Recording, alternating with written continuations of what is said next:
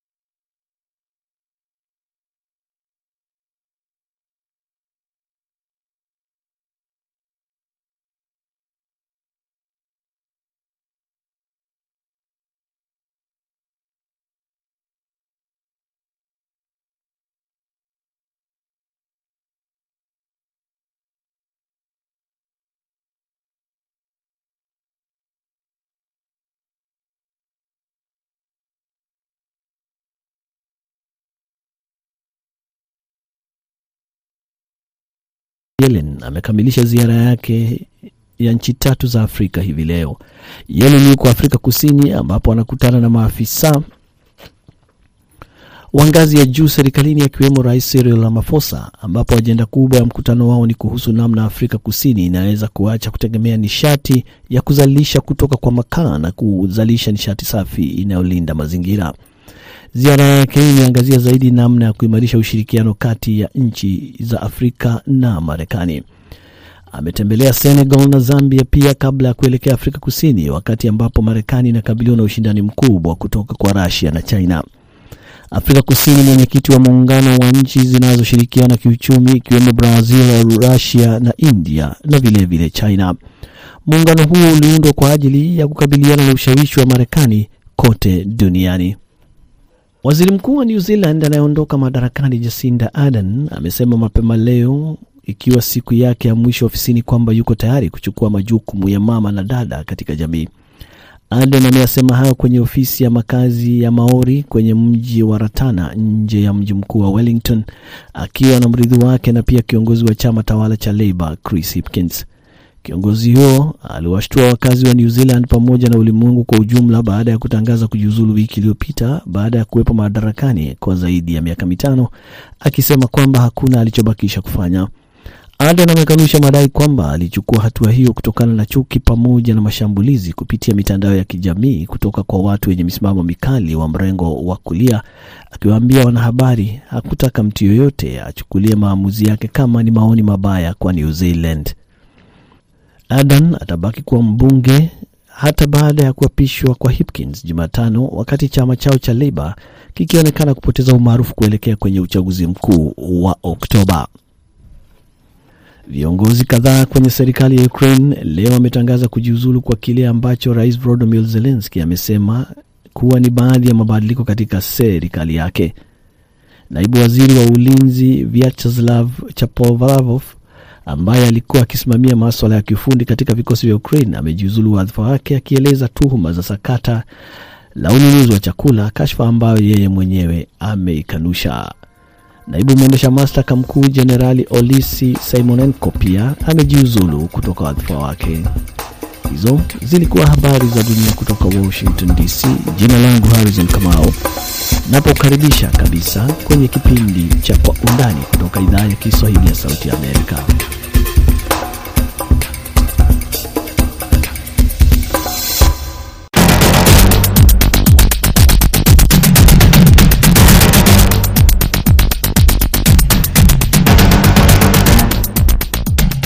Hii ni Kwa Undani kutoka idhaa ya Kiswahili ya Sauti ya Amerika. Karibu katika matangazo Kwa Undani, ambapo tunaangalia habari na masuala muhimu duniani kwa undani zaidi. Leo basi tunazungumzia juu ya mvutano uliojitokeza kati ya Burkina Faso na Ufaransa baada ya utawala wa kijeshi wa Wagadugu kusema inawataka wanajeshi wa Ufaransa kuondoka nchini humo.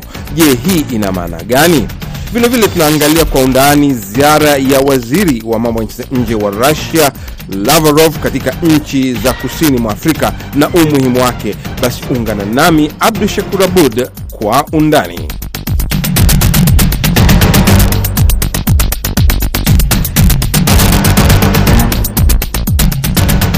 Karibu mpendwa msikilizaji, kwa undani kutoka idhaa ya Kiswahili ya Sauti Amerika. Kwanza tunaelekea huko kusini mwa Afrika ambako waziri wa mambo ya nje wa Russia Sergei Lavrov yuko katika ziara ya nchi kadhaa.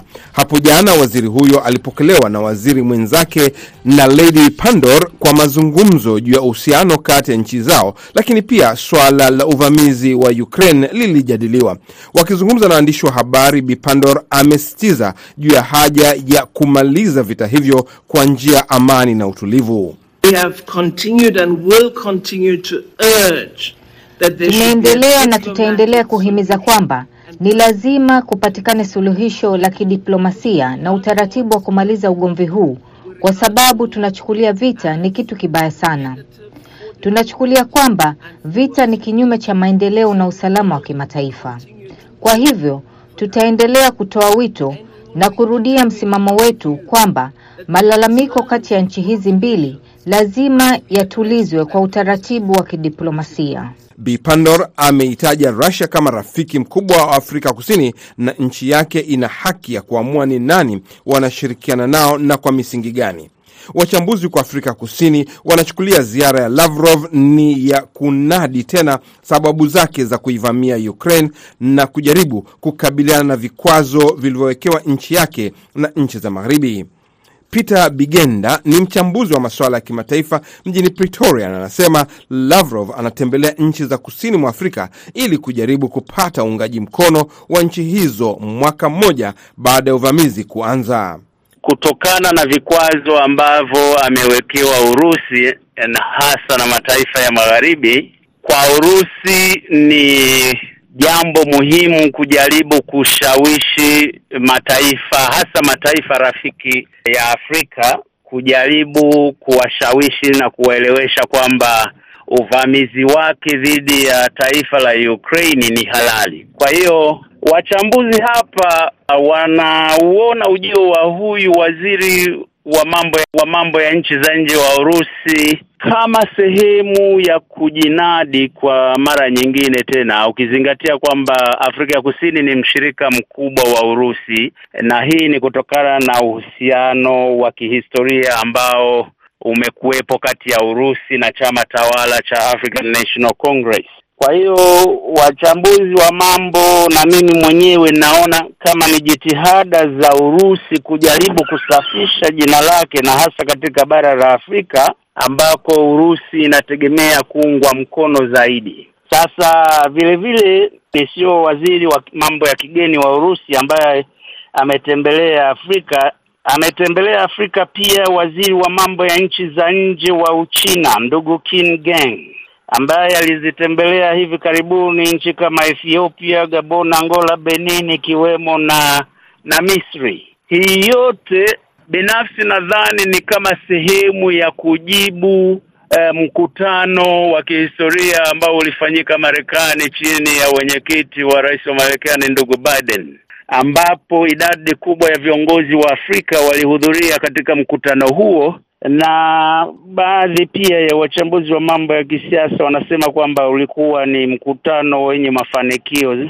Kwa hiyo Urusi na Uchina unayatazama hayo mafanikio kama pengine, ujue haya mataifa yanashindana, yanashindana kwa namna tofauti. Kwa hiyo huyu waziri kuja hapa Afrika Kusini na eh, ni katika tu hali ya kujinadi na kujisafisha kwamba uvamizi unaoendelea au mapigano yanayoendelea huko Ukraine ni ya kihalali. Kando na suala la Ukraine, Lavrov alikuwa Afrika Kusini kuzungumzia mazoezi ya kijeshi ya siku kumi ya mwezi ujao pamoja na jeshi la majini la Afrika Kusini na lile la China. Wiki iliyopita taasisi ya Bishop Tutu ilieleza kwamba mipango ya kufanya mazoezi hayo ya kijeshi ni ya kufedhehesha na yanafikia kiwango cha Afrika Kusini kujiunga na vita dhidi ya Ukraine. Lakini Lavrov akizungumza na waandishi wa habari alitetea mpango huo. Kuhusiana na mazoezi ya jeshi la majini, ninadhani hakuna jambo la ziada kuzungumzia. Ni mataifa matatu huru yanayofanya mazoezi bila kukiuka sheria zozote za kimataifa. Si kwa nini yatazusha hisia za kukinzana. Wenzetu wa Marekani wanadhani wao pekee ndio wanaweza kufanya mazoezi kote duniani. Waziri wa Afrika Kusini Pandor kwa upande wake alitetea mazoezi hayo akisema ni jambo la kawaida katika ushirikiano kati ya mataifa. Naye mchambuzi wa masuala ya kisiasa na mwandishi habari Nixon Katembo anasema mazoezi haya ni katika ushirikiano wao wa jumuiya ya BRICS ya nchi zilizoendelea kwa wastani, yani India, Afrika Kusini, Brazil na Russia. Wanasema, anasema kwamba huu ni mwendelezo wa ushirikiano uliopo kwa sasa kati ya mataifa ambayo yako chini ya kivuli cha BRICS, yaani mataifa uh, yanayoendelea ya kusini uh, ambayo yanashirikisha uh, India, uh, Urusi, China uh, Afrika Kusini na Brazil. Uh, sasa pamoja na kuwa Afrika Kusini ilichukua wenyekiti wa shirika hilo la BRICS, ni katika uh, mwendelezo huu wa ushirikiano wa kujiandaa na pia uh, kubadilisha utaalamu wa kijeshi katika sekta hii ya, ya usalama uh, kati ya mataifa haya matatu uh, kati ya Uchina na Urusi na Afrika Kusini. E, kiuhalisia ni kwamba mazoezi haya ya kivita e, ilikuwa ni kwa mwaliko kwa wa jeshi la Afrika ya Kusini kwamba jeshi la Afrika Kusini ndo lime e, lim, limefanya matayarisho au maombi ya kufanya mazoezi hayo ya kivita eh, kati ya Urusi pamoja na majeshi ya Uchina.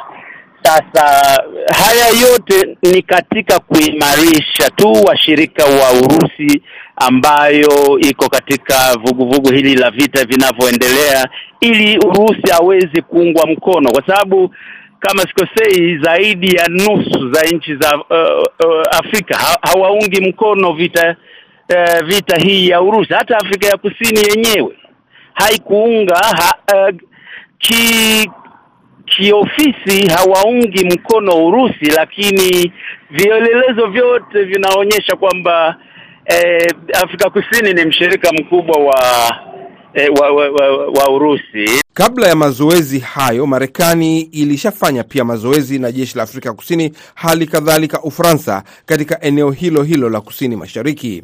Wakati wa ziara hii hakuna mak Wakati wa ziara hii ya Lavrov hakuna makubaliano ya aina yoyote yaliyofikiwa kati ya nchi hizo mbili, kama anavyoeleza Bigenda. Ni ziara tu ya kunadi propaganda za Urusi za kujaribu ku, kuonyesha uhalali wa vita ambayo ameianza baina yake na Ukraine. Hakuna mikataba yoyote iwe ya kimaendeleo eh, ambayo imetajwa rasmi na vyombo vya habari au vyombo rasmi hapa Afrika ya Kusini hakuna mikataba yoyote ambayo imesaniwa au ambayo itasainiwa. Hakuna uh, iwe ni mikataba ya kijeshi ya ushirikiano wa kijeshi. Tunaelewa kwamba ni kweli eh, kuna ushir, ushirikiano baina ya jeshi la Afrika ya Kusini na Urusi kijeshi, lakini katika ziara hii hakuna mikataba yoyote rasmi au makubaliano yoyote rasmi ambayo yamefikiwa au yatafikiwa. Hakuna. Hata hivyo, Lavrov aliwaambia waandishi wa habari kwamba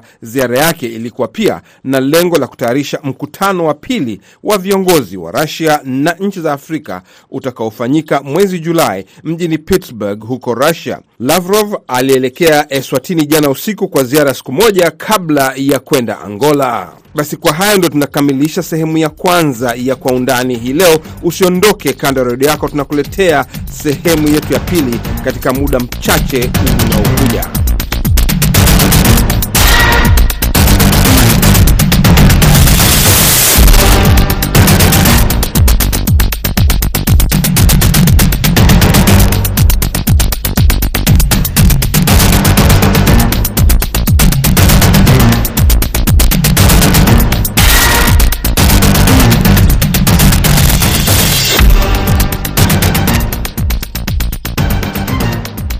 Unaendelea kukisikiliza kipindi cha Kwa Undani kutoka idhaa Kiswahili ya Sauti Amerika, na katika makala yetu ya pili tunalitupia jito mvutano mpya unaojitokeza kati ya Burkina Faso na Ufaransa baada ya msemaji wa serikali ya kijeshi Jean Emmanuel wedraugo kuthibitisha kwenye televisheni ya taifa kwamba serikali inapinga mkataba wa ushirikiano unaoruhusu wanajeshi wa Ufaransa kuwepo nchini humo, akisema chini ya mkataba huo upande wowote unaweza kujiondoa kwa kutoa ombi la mwezi mmoja kabla ya kuchukua uamuzi wa mwisho.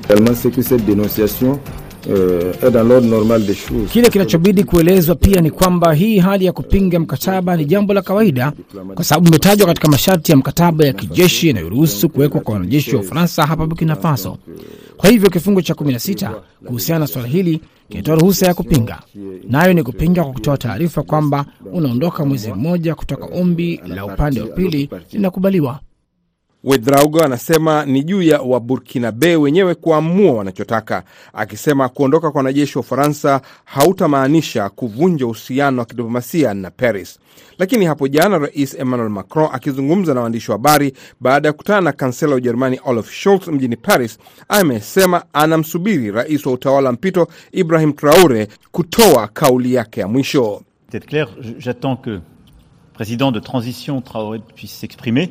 Namsubiri rais wa utawala wa mpito Traore kuzungumza, kwa vile ninafahamu kwamba ujumbe ambao umetolewa kufikia hivi sasa, wakati huu yuko ziarani nje ya nchi.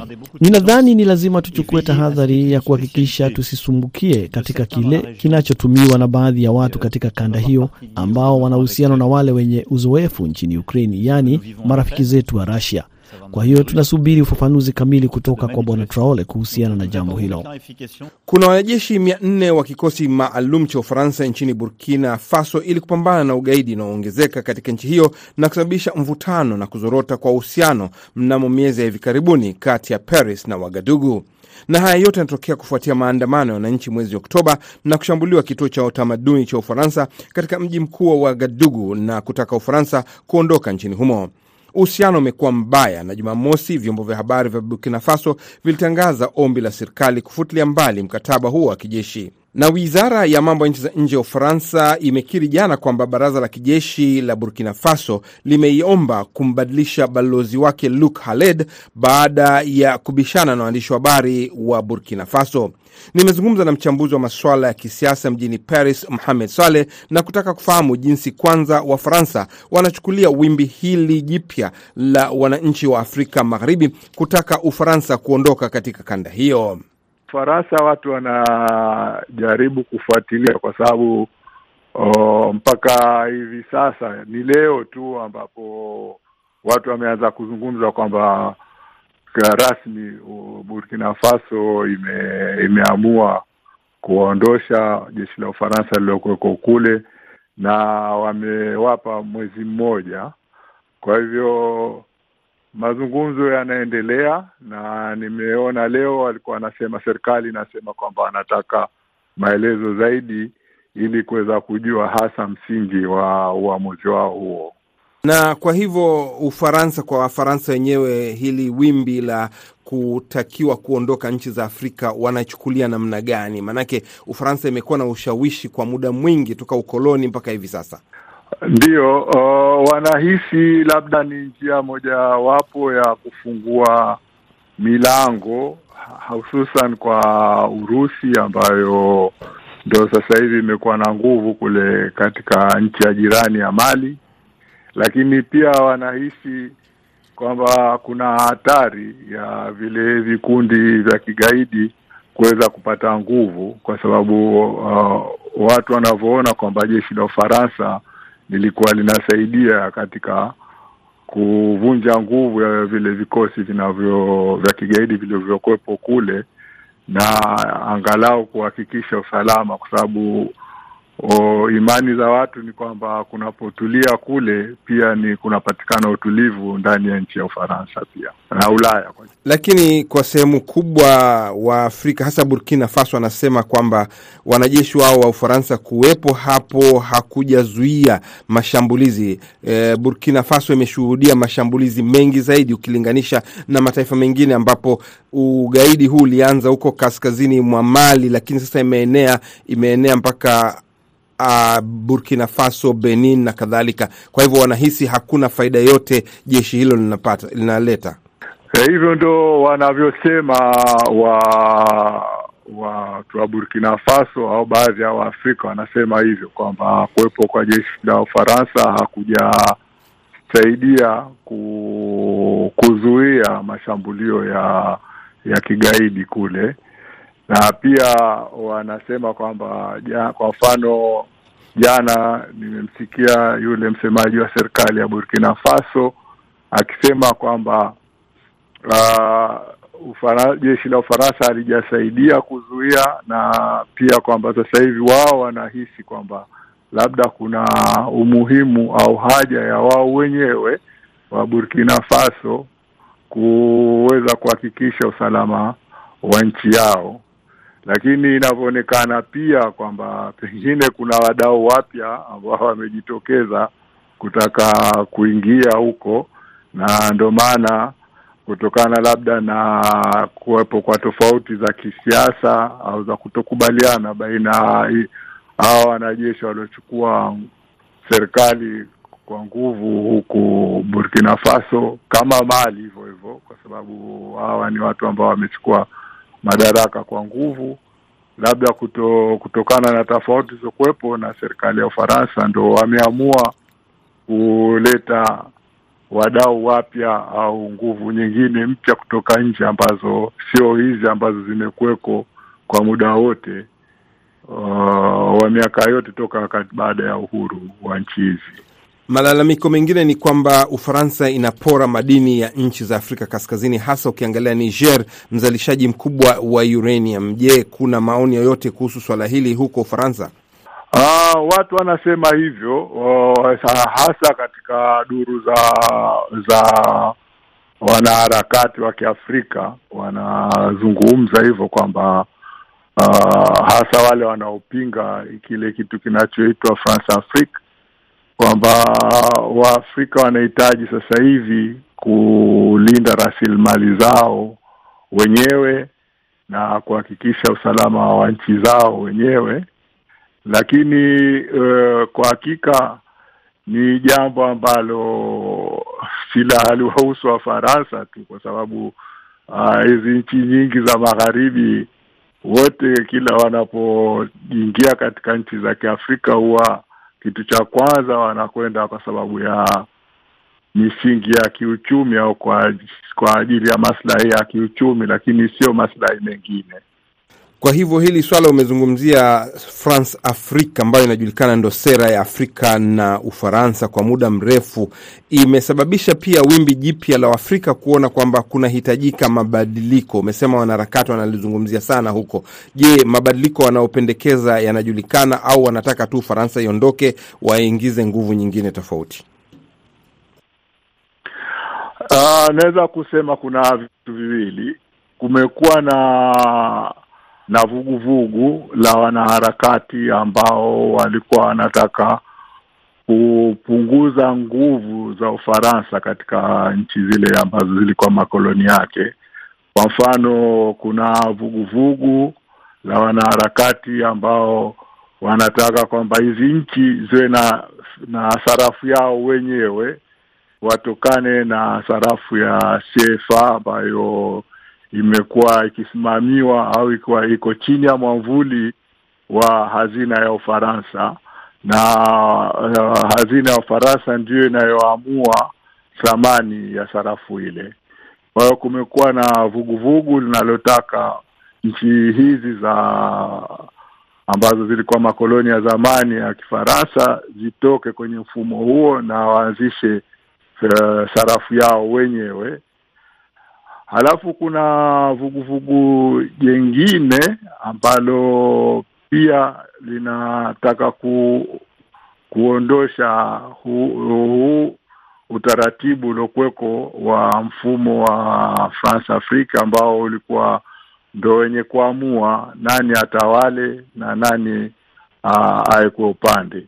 Kwa hivyo sasa hivi uh, kuna hao wanaharakati ambao wanataka kuona mabadiliko kwenye mambo hayo na kuona kwamba wa Waafrika wanachukua wanaamua wenyewe, wanachukua maamuzi yao wenyewe kwenye mambo yao muhimu lakini ukitizama pengine kuna ushawishi huu ambao unatoka kwa hao wanaoitwa wadau wapya hao.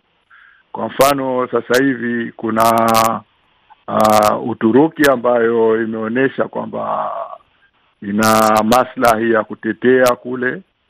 Wanazungumza pia hawa Warusi, inawezekana kwamba Warusi wanajaribu kuhamishia pia Afrika yale zile harakati za vita baridi ambavyo viko huku sasa hivi, na kuna baadhi ya wa, wanaharakati au Waafrika ambao wanahisi kwa nini e, wasitumie pia Uyahudi au Israeli kuweza kuhakikisha ulinzi wao pamoja na kupiga vita hivi vikundi vya kigaidi. Asante Muhammed Saleh, na hadi hapo ndipo tunakamilisha kipindi chetu cha Undani. Asante kuwa pamoja nasi wakati wote, na kwa niaba ya mwongozi wa kipindi Aida Isa, mimi ni Abdu Shakur Abud ni kukutakieni usiku mwema, na nasema msikose kwa nasi hapo kesho.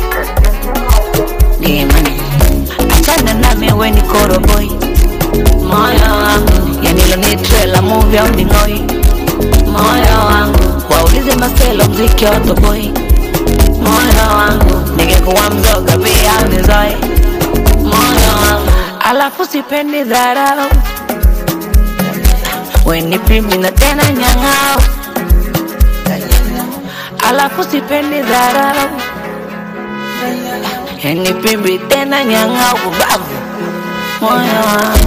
Hauna hela, hauna doo, hauna danga, hauna show, hauna baba, hauna bwana we, hauna bo, hauna bumba hauna mane, hauna kihulo na mipatupu, hauna mani mane kama mimi, yani gigi gigi mane.